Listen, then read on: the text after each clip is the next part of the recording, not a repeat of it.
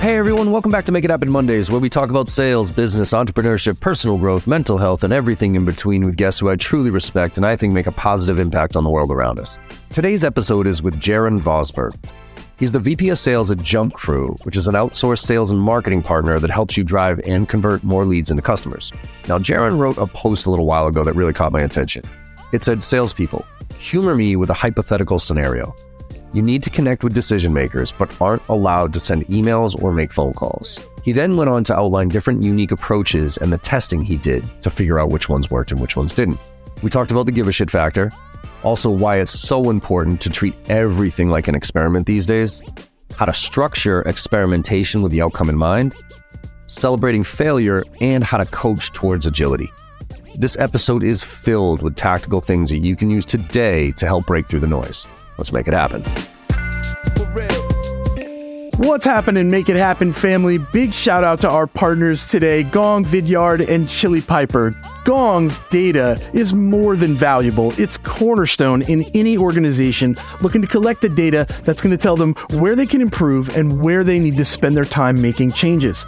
Vidyard makes it easy for people to use videos anywhere. No matter whether you're sending videos in email or on social media, posting them somewhere, or sending them in a DM, Vidyard has got you covered. Our friends at Chili Piper are so much fun to be around. They make it easy for people to get on your calendar.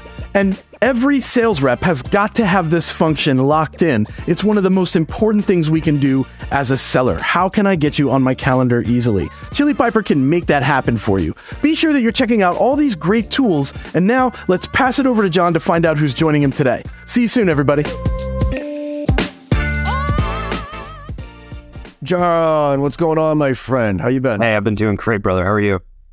I'm doing all right, man. Thanks for joining me here. And I remember a while back you had pinged me on uh, on LinkedIn saying, "Hey, man, if you're ever looking for some guests, come on the podcast." At the time, we was cranking. And I was like, "Yeah, yeah." Talk to my team, and then I started getting some, you know, some recommendations. I'm like, ah, I don't know if I love some of these recommendations. So let me go poke around with people who actually know what they're talking about and can have a good conversation. And uh, came back to you. So I appreciate you jumping on. Well, here. I'm glad you worded it like that. I won't take it as just being the only guy available for this time slot. You had to. No, absolutely not, man. I get I get hit up all the time. So, John, just to, just so the audience gets a little bit of perspective here, uh, give uh, give a little bit of background where you're coming from, uh, a little bit about Jump Crew, and then we can dive into uh, what I think is going to be a pretty interesting conversation for yeah, people here. Absolutely. So I'm currently the vice president of enterprise partnerships at Jump Crew. I've been here for the last six years. Um, Jump Crew is responsible for building qualified opportunity pipeline and closing deals for companies that are ready to scale. Um, and so we work all across the board from companies just going to market for the first time, to companies who have been around for a little bit and have a problem or see an opportunity, to big Fortune 1000 companies that are looking to pour gasoline on the fire, just need a team who can turnkey, get it rocking and rolling.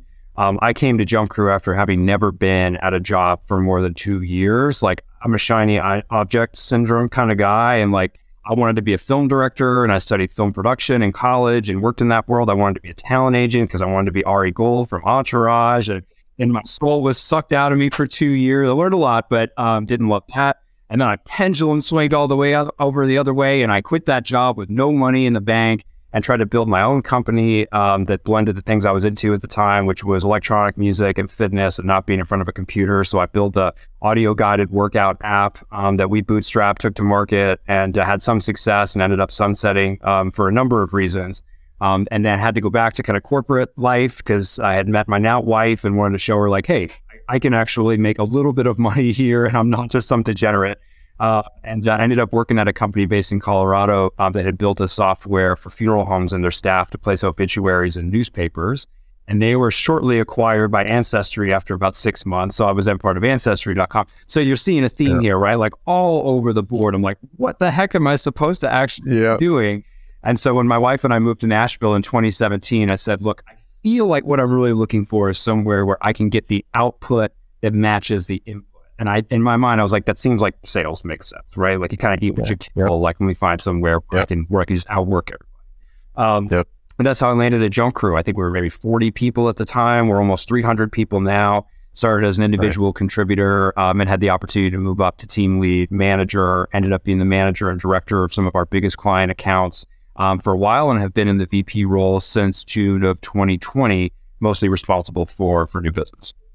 Love it, man. That's yeah, that, that does seem a little bit all over the place. And it's not, I mean, I didn't take the same track, but I was kind of the same walking into college. Like I, my first major was art. My second major was engineering because that was what my dad did. My third major was biology because I don't know why not. I, I think I I went through every major and then I was like, uh, I'm just gonna land on business here. So uh, this one's the easiest one for me to graduate with. so. yeah, it's like I can actually find a pair of matching socks at 18 years old, let alone like yeah. determine the future of my entire professional life. I still find that insulting. I, I really do. I, I can't believe that we st- we still ask kids at 18 years old that they have to define what they want to be for the rest of their life when you don't even know who you are at 18 years old. It's it's it's bananas to me. So I don't get it. But let's let's jump into this, John, because um, you had, you had posted something a while ago about you know that caught my attention, and and it was about how pretend you don't have phone, pretend you don't have email. How would you do outreach? And and we were talking pre, you know, before we jumped on here about how your TAM is so wide that it's it's not exactly obvious what the best approach is. And then you went through a whole bunch of different experiments to figure it out. So could you kind of just reframe what you had said to me beforehand about why? And then let's get down into you know, what it takes today to break through that noise because I think so many reps right now are acting like robots and they're getting replaced by robots.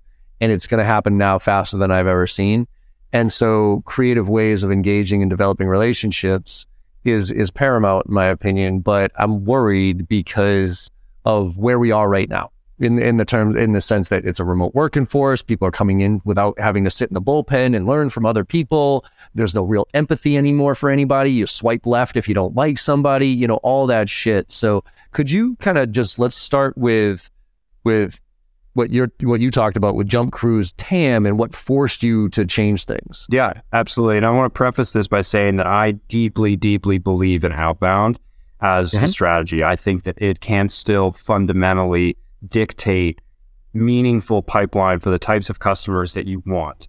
The challenge is that unless you are approaching it in a way that is at the very least different, if not at the best thoughtful and intentional, then you're going to really struggle to drive meaningful results. And so the the example of Jump Crew in particular is, you know, our model is that there are so many use cases for where a team like Jump Crew who builds fully dedicated sales departments on behalf of our clients can be deployed. Companies who just raised a seed round and, and don't have the time, interest, or expertise to do it on their own, all the way up to the you know Fortune 1000s and, and everywhere in between.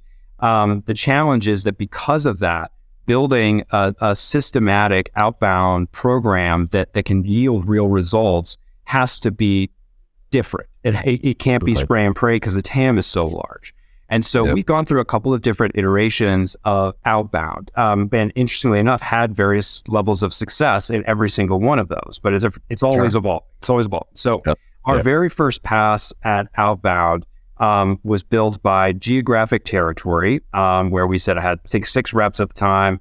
Um, let's break the country up by some of the largest cities, largest markets, and then what are the other indicators that we know are typically a good sign of a customer for, for Jump? So we were looking at companies that were hiring for AEs or SDRs or sales managers even as a good temperature check that this could be a fit. And that's an easy talk track, right? It's like, sure, I saw this. There's a different way. Would you be open to hearing about it? And that really right. works. That really worked well because that for us is one of the only indicators we have at face value that there's a need.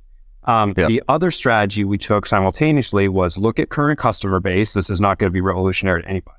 Look at current mm-hmm. customer base, build use case around that, and then build uh, account profile um, for target lists based on that. We've had success here. Here's what we did. I think we can replicate those results. And that has also had a lot of success historically as well. So, you know, flash forward, we're, you know, finding some results here. Um, that's working pretty well. COVID happens. And what we saw, especially as far as people started really coming back from from COVID, is that our uh, our fortress around our inboxes has been better, more fortified than it ever has been. It's like you just nobody cares, right? Like if you if you're coming in and your email starts with "I hope this finds you well," you immediately hit spam. Like you don't even have to read the rest of the email. Um, and and we certainly experienced something similar, no matter how custom or thoughtful the email was. Um, so we we start to start thinking about that subject line, but not subject line, but the line that you see in your email, the first couple of words you see, that is your real estate, right? So you've got that to work with. So then how can we leverage that real estate? So our first pass at that was pulling something very specific to the prospect. So if I said something like, Hey, John, I saw your post about something, something, right? That's going to get an open because it is personal to that person. Shows I did the work, right? And what this was laying the foundation for what we're eventually kind of moving into these days is pre work. This idea of actually doing some work in advance to show why this connection makes any sense. Okay. that really started to work. We closed deals leading with that strategy. I read this, it spoke to me. Here's my interpretation of it. Hey, as a side note, I think there could be a good fit here. Okay. Can I pause there for a second? Because this is the line, what you explained there to me is the line between fake personalization and real personalization. Fake personalization, and I'm sure you get them just as much as I do, is hey, John, personalized thing. I see you went to University of Maryland, right? And then, then it hard cuts to some piece of shit value proposition that I would have no fucking interest. I actually get I actually give you less points these days for faking personaliz like for doing lazy ass personalization without making it relevant. So how did you how did you talk to your team about finding that thing? And then to your point using a kind of a, a business case com- a- approach to it to say hey I saw that. And there's actually a reason I'm reaching out because of that, not just because that's the personalized piece I need to plug into my stupid template here to make sure that it shows on the first 10 lines. That's right. Like it, I- like to think about it this way: if what you're using as personalization can be a variable field in your CRM, you it doesn't count. It doesn't count. Thank That's you. A, so if it's Thank like a Crunchbase funding round or the university or the location or whatever. And so I actually I was just looking because I, I pulled up this example of one that actually turned into a deal. And the beginning of the email says, "I stumbled on your uh, something blog and I binged, you know, the wealth of insight. One of my favorite takeaways was the questions that you ask candidates in an interview. I'll definitely be adding the what's the last book that you read to to my list of interview questions. And I told him what my favorite book was. I was like, speaking of interviewing candidates, and I I switched the tone to like, look, finding talent is tough. Like, and then you've got to you got to build a team, you got to train the team, you got to manage the team, and that's a pain point that I know a lot of folks are having to struggle with, especially now. And that was the pivot that I used to then show the value prop of Jump Crew. And then, of course, the soft call to action at the end was, hey, if that resonates, let me know if there'd be any value. Not do you Mhm. have if I have 15 Yeah. minutes. And I've seen that number just Achievable. keep getting shorter and shorter. People are like, if you have seven minutes, dude, I know exactly. That's amazing that they think that that's going to have any impact. It doesn't. Another hugely successful piece of this email structure has been the often forgotten PS. I love the Uh, PS yeah. as a tool Yeah. because sometimes it draws the reader's eye all the way down to the bottom, right out of the gate. Yeah. So if that PS, and I always make the PS something else personalized.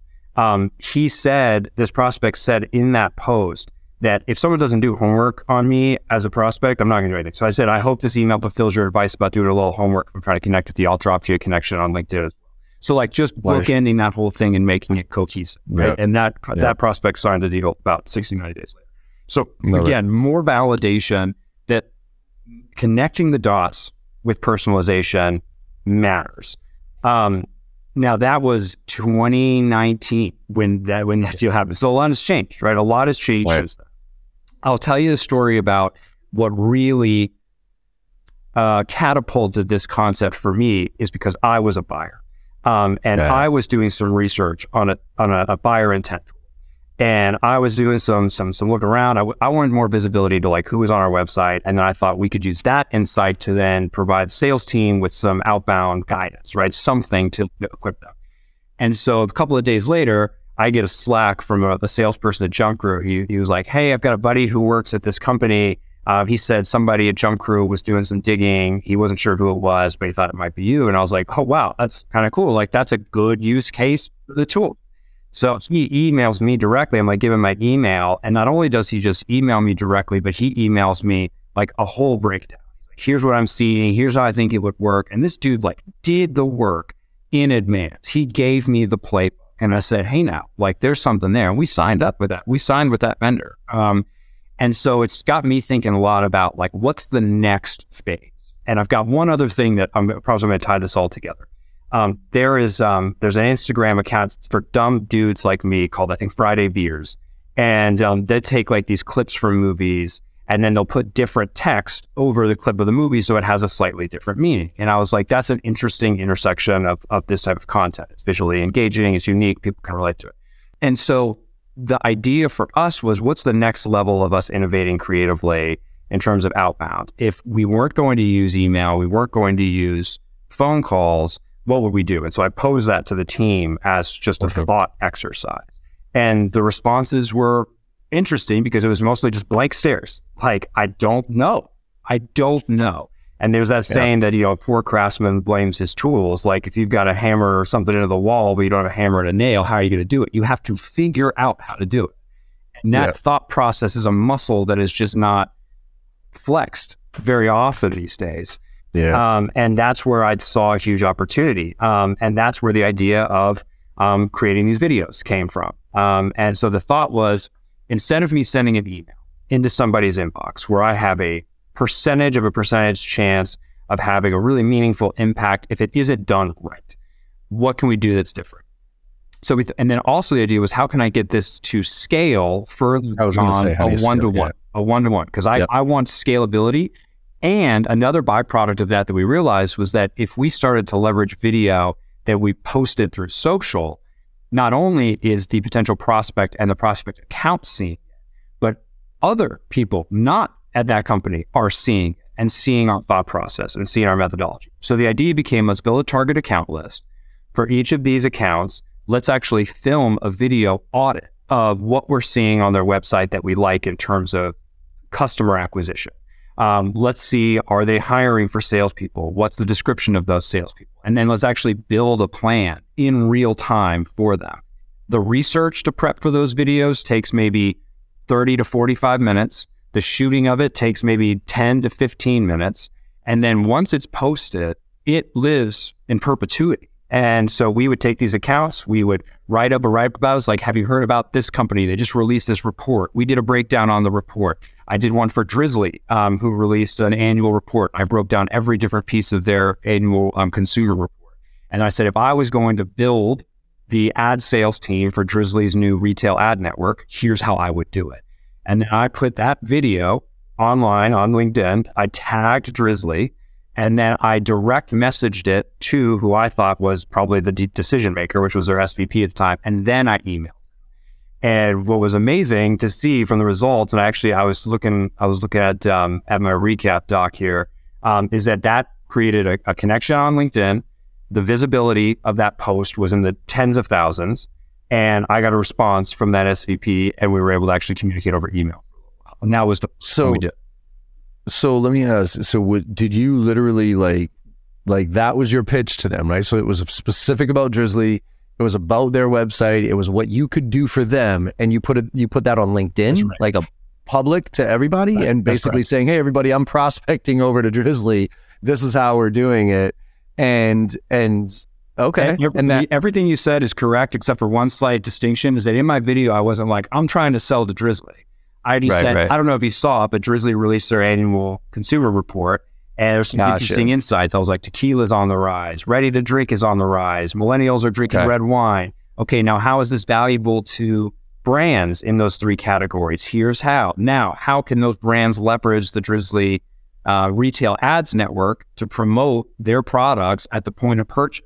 And so then we connected oh, wow. the dots there. And so it was a gotcha. standalone piece that showed value around our philosophy, yeah. but then obviously yeah. was a ploy for us to prospect in the Drizly. Love that. I love that because that's what I was like. I'm like, wait a minute, because I've seen people before be like, I'm trying to get into X account here, and this is my approach, and it's like somebody help me. It's like, all right, come on, you're crowdsourcing prospecting here. Like I appreciate it, but don't be too lazy. So, but I I think that I think what you're what you outline there is like multiple levels of value, right? And I think that's where we're we're getting to. I actually think that with with the tools like ChatGPT and everything coming out right now, I, I, I genuinely think that this is the year that the no value interaction of a sales rep goes away. Like the tolerance for the no value interaction, because I'm going to start getting so much more value out of out of you know a robot basically. I mean, I've been thinking about this a lot. Like if you think about if you think about spam for a second, right?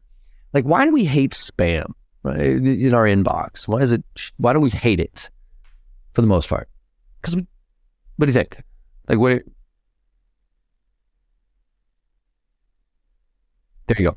And it, and it's not relevant to me. Most of it is not relevant to me in any way, shape, or form. It's just data dump of here's how great we are. Let's talk, right? And I mean, you might, you know, every once in a while hit a rock solid, like, holy shit, actually, I didn't, but few and far between.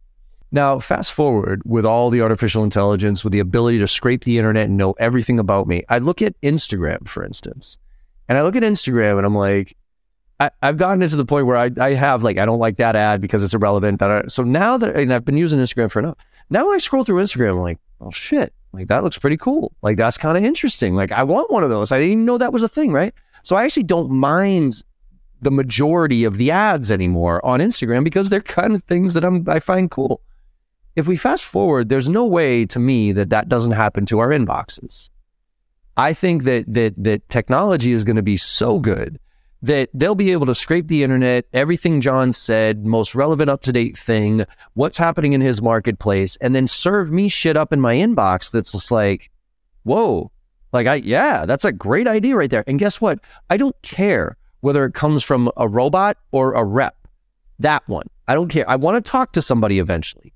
But the thing that shows up in my inbox, I don't really care. As long as it's relevant to me, as long as it's got something to, you know, gets me to think about something. And so that's where the, the my, you know, what I'm trying to wake rep, reps up to is that reality. Like that's not. I don't think that's my opinion because I you've you've seen it happen in the social channels, and we're just going to take that and move this over to this now that we have these type of tools. I mean, Microsoft just invested 10 billion into OpenAI. They own LinkedIn. Like you don't think that Microsoft's going to be able to push a button and all of a sudden flood your inbox with shit that's like actually relevant to you? So I'm I'm curious from your perspective, how do we what you're doing is something different than than what I notice out there. Most of us, and including our education system, by the way, are, is, is like teaching reps to be robots, right? And and we're not giving them the creative liberty to try different approaches out or whatever it is. We invest in tools like outreach or whatever. Marketing comes up with the content because they don't want reps to screw it up. They force it in there and the reps press play. And with that, those reps are acting like robots, so they're going to get replaced by robots. But the problem is, is they're not, they're not developing any business acumen. They're not developing any uh, empathy. They're not be developing any creative skills to figure things out. So, so how are so? What have you seen with your team with this kind of approach of yours, where it's like, hey, let's try this, let's get creative here. How are you helping them evolve versus just execute. Because I think execution, I could tweak a computer to do execution these days. I need people who have empathy, curiosity, and business acumen to eventually be able to have a conversation with yes. somebody. So, what are you doing at your organization to develop that type of talent? Because I think the development of talent right now is shifting drastically and it should. Yeah. Okay. So, as a couple of things, one, I think it's a, a, philosophical approach to the profile of the sellers that you bring into the organization.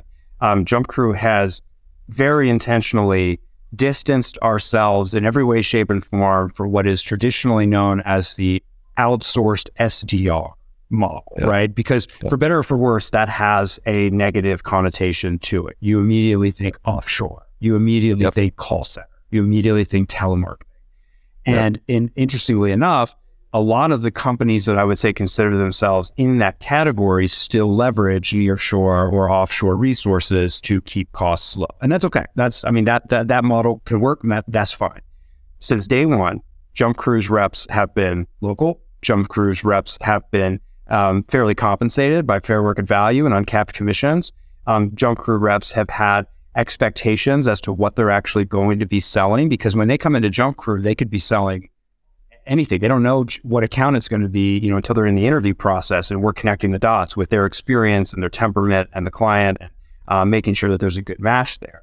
Um, and then when they're in the organization, there are some things that are always going to be static. And then those things that are static are, you know, why is the product that we're selling valuable to the end user? and how does this client want that product to be represented in terms of their brand aesthetic, the messaging, like that all has to be consistent, right? So there has to be continuity we have to set the expectation with our clients that like this has to be a laboratory. If you remember the, the science, the um, scientific method from your sixth grade um, science presentation, like it was hypothesis, test, conclusion, Some something to that effect. And so reps have to know here are the guardrails. Guardrails are this has to be the same.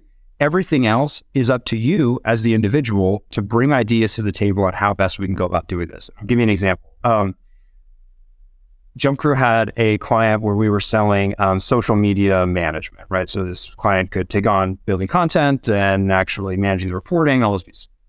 And we had a seller who was running with the talk track that we had developed in the first phase of this, running with it. And, you know, the lead in would be, you know, hey, uh, is there somebody who manages social media? Or, um, you know, we're a company that helps with this, or the other. Um, one day, this rep got off the phone and said, hey, I'm going to, I'm going to try something a little bit different. Here's what I'm going to try.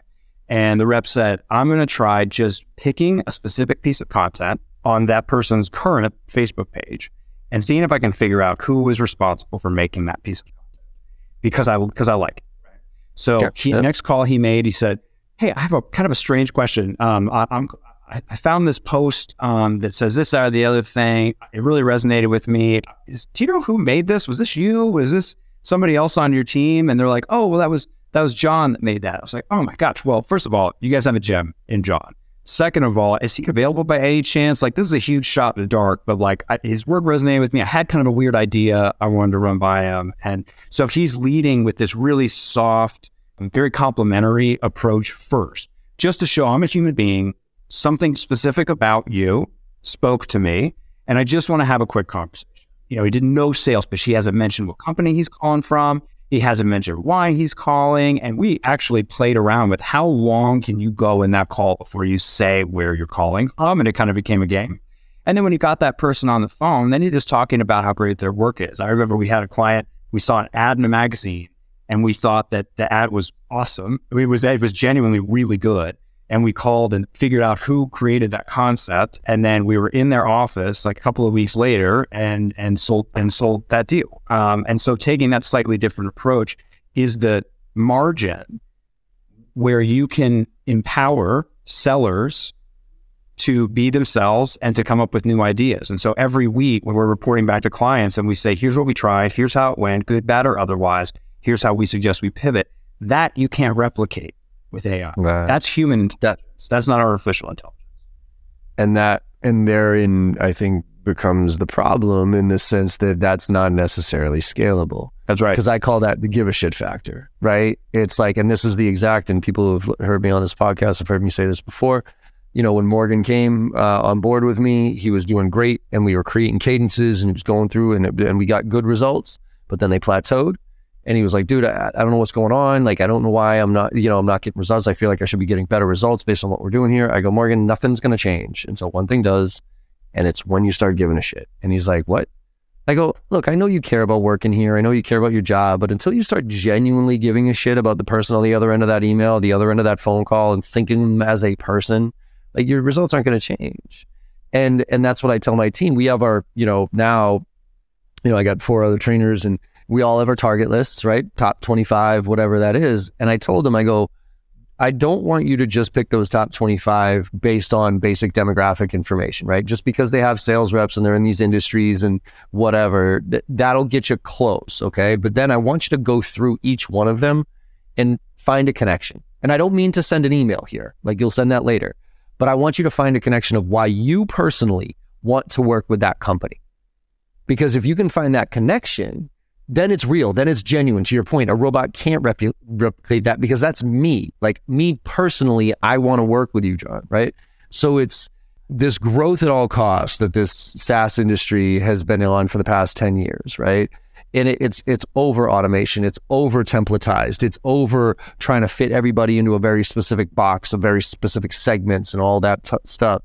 And and yeah, I think it scales to a certain degree.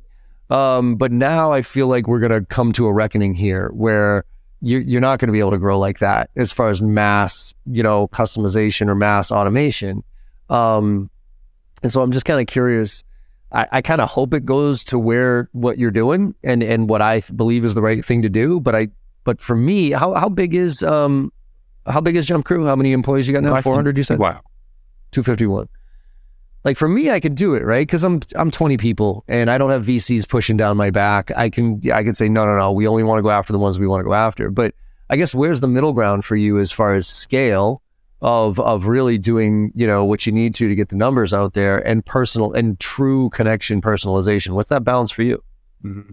Um, you know, the idea of things that don't scale means that you have to define what it is that you're trying to scale. And I think that there's the default definition that scale means we're doing more faster, when in all actuality, I think you have to decide if you want to scale quantity or quality.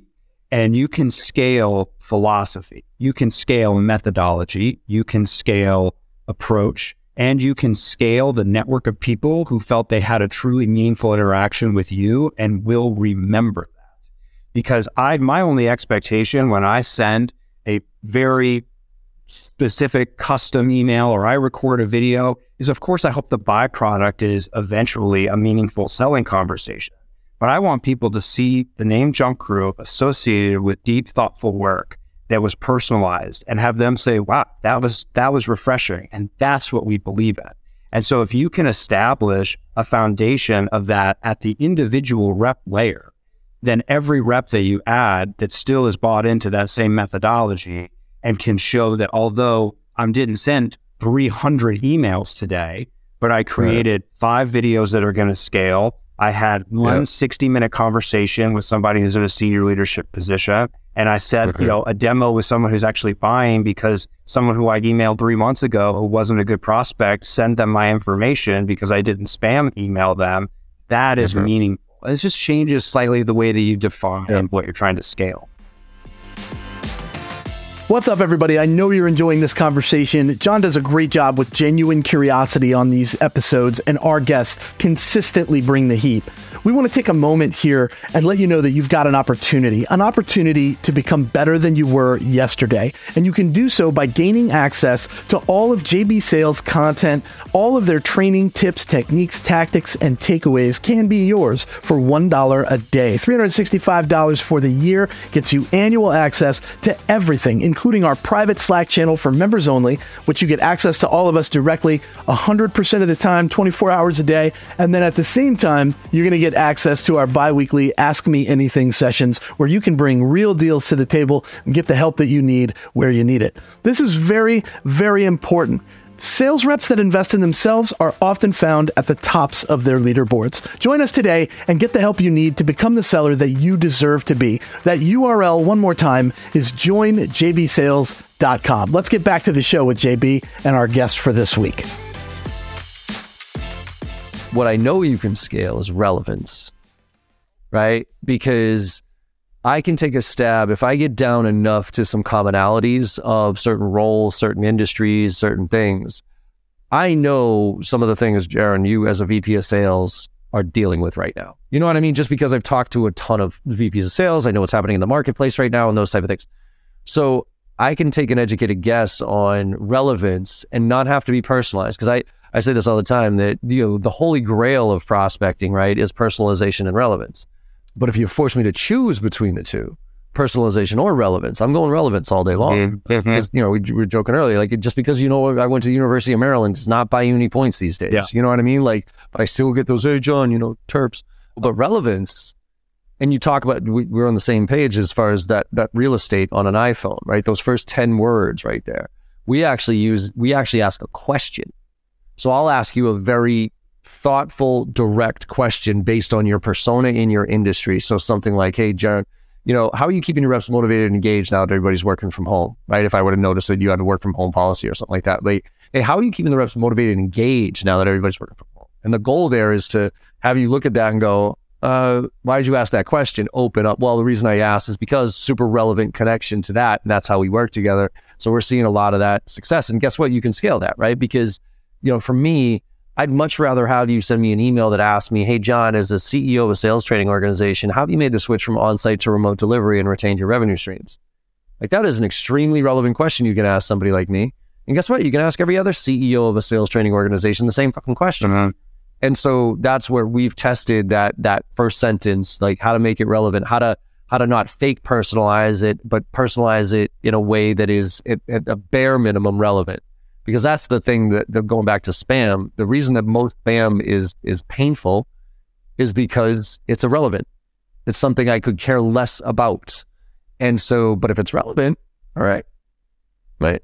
So I guess for you, as you go to this this next, I mean, I, and I love the idea, by the way, of everything being an experiment because I'm I'm on the same page right now. Agility, agility, agility mm-hmm. is the number one competitive advantage for everything out there. So, how do you how do you coach your your team or empower your team to come up with experiments? Do you have a framework where you say, hey?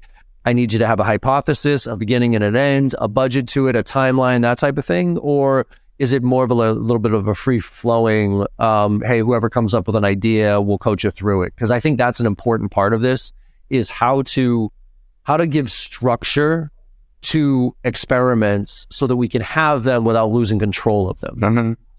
from my own experience um, the easiest way to keep myself accountable was to use a weekly team meeting as an opportunity to highlight what did you try differently this week um, or show me an example of an outbound that you felt good about and let's socialize it with the team. And what we'd find is that that became a living, breathing organism, is that every time folks knew that they could experiment and that it would be showcased, then something from that email, no matter what it was, or that script, or that LinkedIn message, or that video they created, would then get pulled from the rest of the team. They go, oh, actually, that is actually kind of a unique approach. I'm going to try a version of that. And so every single week, you've got this prototype that turns into a, uh, a first version to a V2, a V3, V4, and it just keeps getting better and better and better. And interestingly enough, um, I actually just had this happen today. We do have a what we call kind of our master generic sequence that if we feel that the list itself is viable, that we've had yep. this Frankenstein of all of those different meetings that has come together over the years and that uh-huh. email still slays.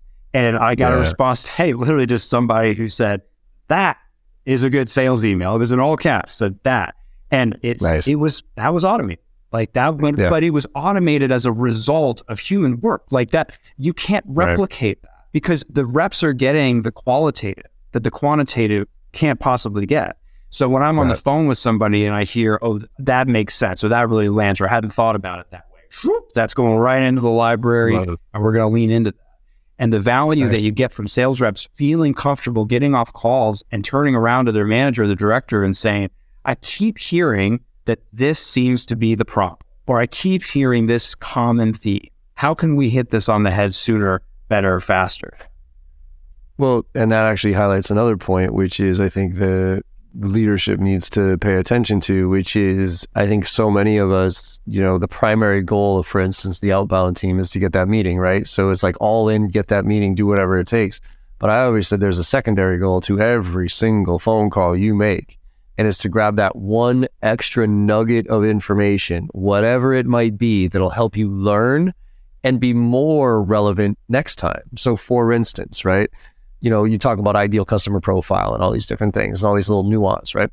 Like part of our yes, we have the this many employees in this industries, whatever, but we also have stuff like what technology do they use, right? So if you're using SalesLoft, Outreach, Salesforce, Gong, Chorus, you know, all these tools, right? Like we know those tools and, and we work we work really well with them. And so I, I, could call into a gatekeeper, for instance, or whatever, and say, "Hi, is Sarah there?" And oh no, who's calling? Well, this is John with JB Sales. The reason I'm calling is this: is you know, oh, let me put you through to her voicemail. Hey, real quick, before I go through her voicemail, do you guys use Salesforce? I'm just kind of curious. I'm just curious, yeah. right? I like that. And they'll be like, uh, yeah, why do you ask? Oh, I was just curious, you know, just, you know, blah. And then I go into Salesforce, I check out the box that says they use Salesforce. And then the next time I do get through to Sarah, I now have context to it. I now can reference something that I, that I quote unquote researched, but I researched in a different way. So I think that's the, the, the failure that I'm seeing with a lot of SDR organizations specifically is, is the hyper focus on meetings and the uh, the lack of leveraging their collection abilities, if you will. Mm-hmm. Yeah, for insight. Yeah, absolutely, and that that is a training responsibility. Um, that is a um, CRM responsibility. That is a uh, accountability responsibility from leadership to be able to enforce and empower that activity behavior.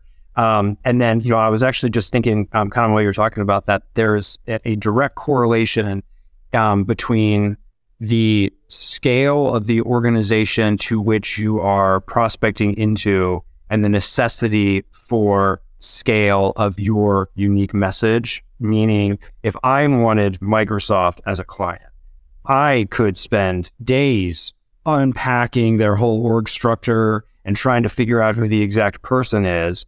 But if I created one of those videos and it was thoughtful to, about Microsoft and the opportunity I saw, whatever it may be, the likelihood that that's going to saturate into the little nooks and crannies of an organization that is otherwise pretty mm-hmm. difficult to prospect into are much higher.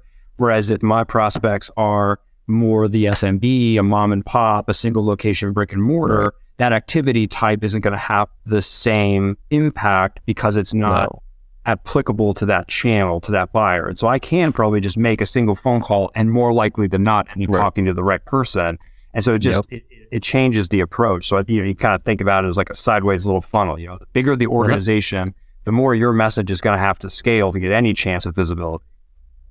Yeah, and I think that's the you know you, I we always tier out our accounts, right? You got your good ones, your average ones, and your shitty ones, and that to me is is their approach. Like the good ones, that's those are the ones you take your tailored approach to. Those are the ones you spend homework, you know, time doing homework on, and then the you know, the small ones, like that's where you, you kind of have to do volume. It doesn't make sense to personalize every email to a SMB audience right? Um, so how do you encourage or what's your i guess what's your philosophy on with this experiment model that, that you have um, of trying things out on a regular basis what's your encouragement or disencouragement of failure and how do you how do you approach it um like when one of these experiments I, fails I, I like can, I'll explain right? I'll explain it slightly differently from my own perspective and then how it applies here so um, yeah. outside Jump Crew, I do some um, I do some real estate investing, and the properties that we buy need a lot of work. Like they are, you know, really low, you know, really need some some some effort.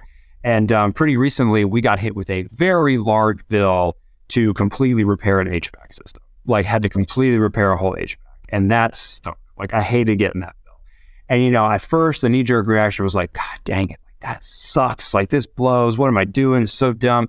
And then I had a brief moment of clarity and I told my wife, I was like, you know, this is that, this is one of those moments that somebody who eventually becomes an expert at doing this has to go through to ultimately become an expert. You have to experience this moment so that next time you know, like, hey, maybe the next property, I will want to buy something that has a new HVAC in it. Like, and I can't get better unless I felt that pain.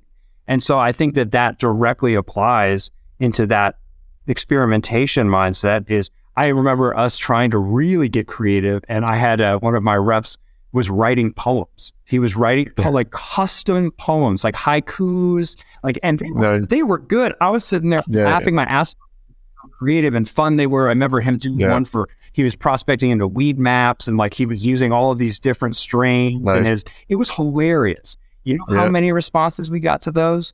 Zero.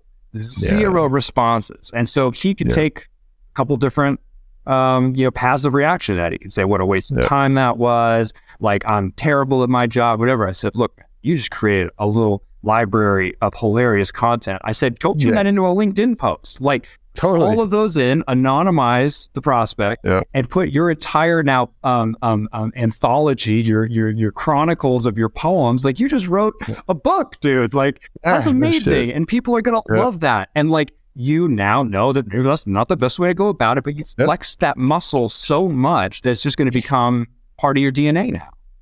And I think that's right. So I'm I'm all about failure as long as you learn from it. And that's why I encourage, you know, everybody when I do trainings, talk I talk about A/B split test everything, because and the basic example here is if you make 50 dials in a day, right? So you make let's just use a cold call example. If you make 50 dials and you get no meetings, it's a shitty day. It's demoralizing. You you you go home questioning why the fuck you got into this profession in the first place and everything else. But if you make 50 dials and you split them up and you do 25 and 25, right? And you test each message to a similar profile group. So you're actually looking at, you know, you're not just calling dialing for dollars for anybody that's in your database, but you're calling, for instance, every VP of sales in SaaS, right? I'm going to call 25 dials with this approach and 25 dials with this approach. Even if you still get no meetings, to me, that's a good day because you just figured out two approaches that don't work. And tomorrow you'll find a, you know, and the, the more things you find that don't work get you closer to something that does. So I guess the question though is, and you're closer to it than I am, is, uh, you know, I think a lot of like, and maybe I'm talking like my dad at this point, but I feel like feedback these days is hard to come by as far as like, uh, be, you have most most of this generation that I've come across is like they don't they they don't take feedback well. They don't know how to get feedback, and they're afraid to fail.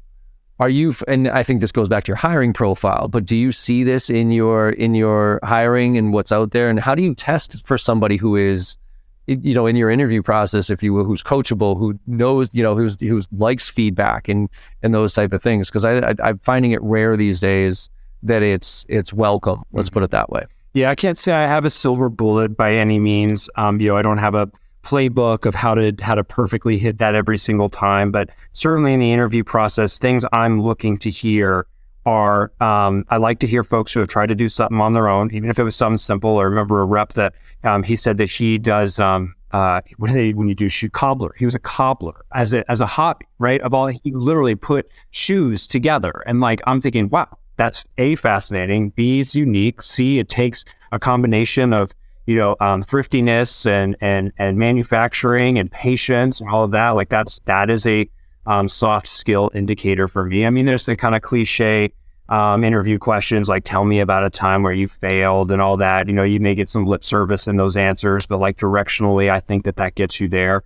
I think as sellers too, you know, this is a pretty objective performance based role. And so there's got to be all this, there's just this pressure that's like, I have to produce the result and I don't have time to test. Like, I got to find results quickly. And so finding that balance is an art and a science. Again, I don't have a playbook for it, but I think that an organization and something that I'm very proud of at Jump Crew that can foster um, experimentation with the end result in mind, like not at the expense of driving outcome, but knowing that as long as we're sticking to some of those static elements that we know are true, and as long as we're empowering a sales team with as accurate um, and specific and intentional a list of accounts as we possibly can, and they know the guardrails of you know what's appropriate and what's not, like yeah, it, encourage them to play around. I like your methodology. We're saying like let's create you know three or four different sequences where the static stuff is the same, but let's play around right. playfulness, creative um, corporate like let's see if one of these resonates because we know a constant in this experiment is the prospect profile is basically the same. And so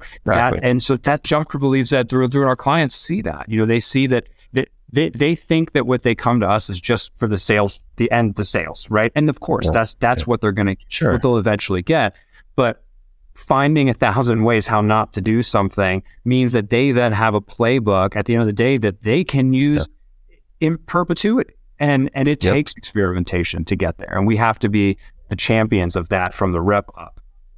Yeah and i think that to your point of like balancing results and and you know experimenting it's just fail fast. You know what i mean? Like like let's and it's it's not like a three month cycle that we're running this experiment through. It's a you know i tell people right now that look i don't know about you but i can't see past shit, I can't see past next week at this point, but I can't see, I definitely can't see past Q1.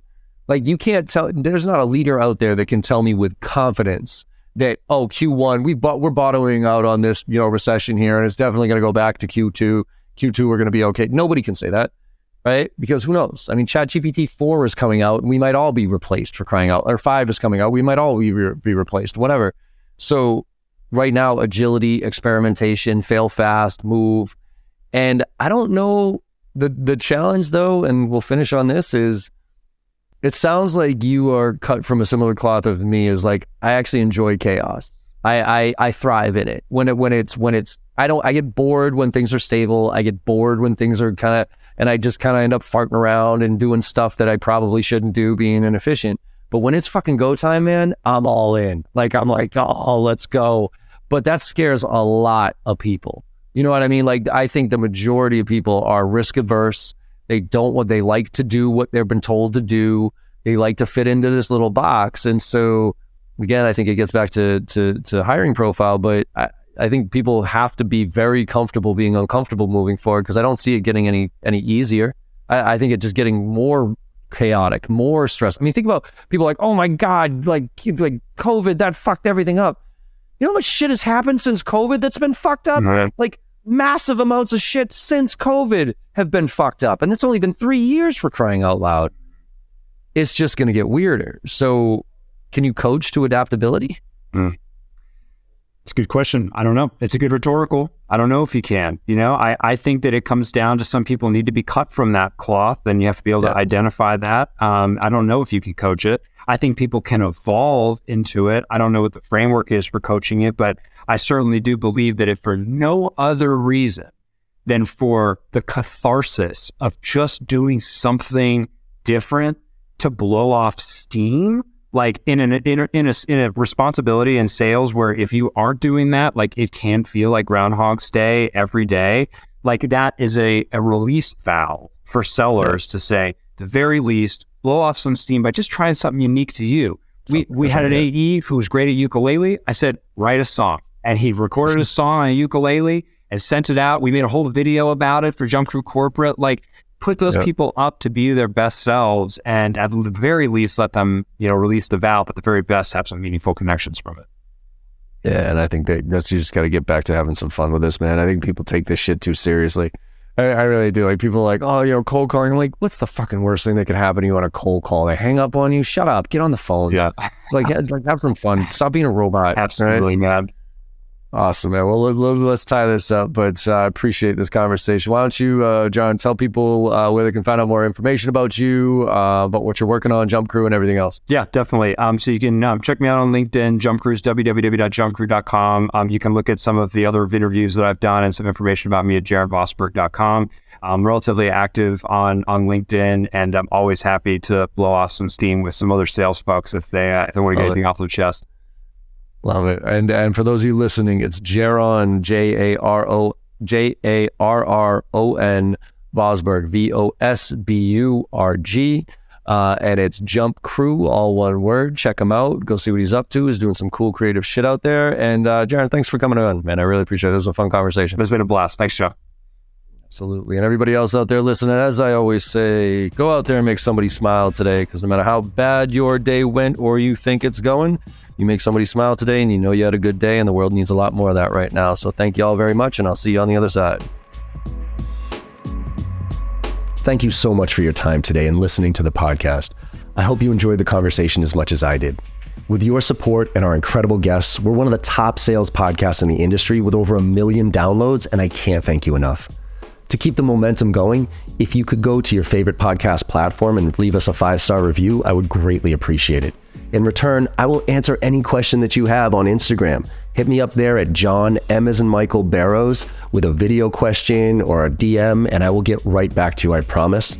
And last but not least, if you're looking for training, I'm adjusting my training approach this year, and I'm actually going to be delivering training to the masses. I'll be delivering live training the first and second week of every single month with our two marquee courses, Filling the Funnel and Driving to Close, to anybody who wants to join. And it includes membership in our on demand platform with weekly AMAs. So you can go to jbarrows.com slash open to check out the details. Thanks again and have a great day.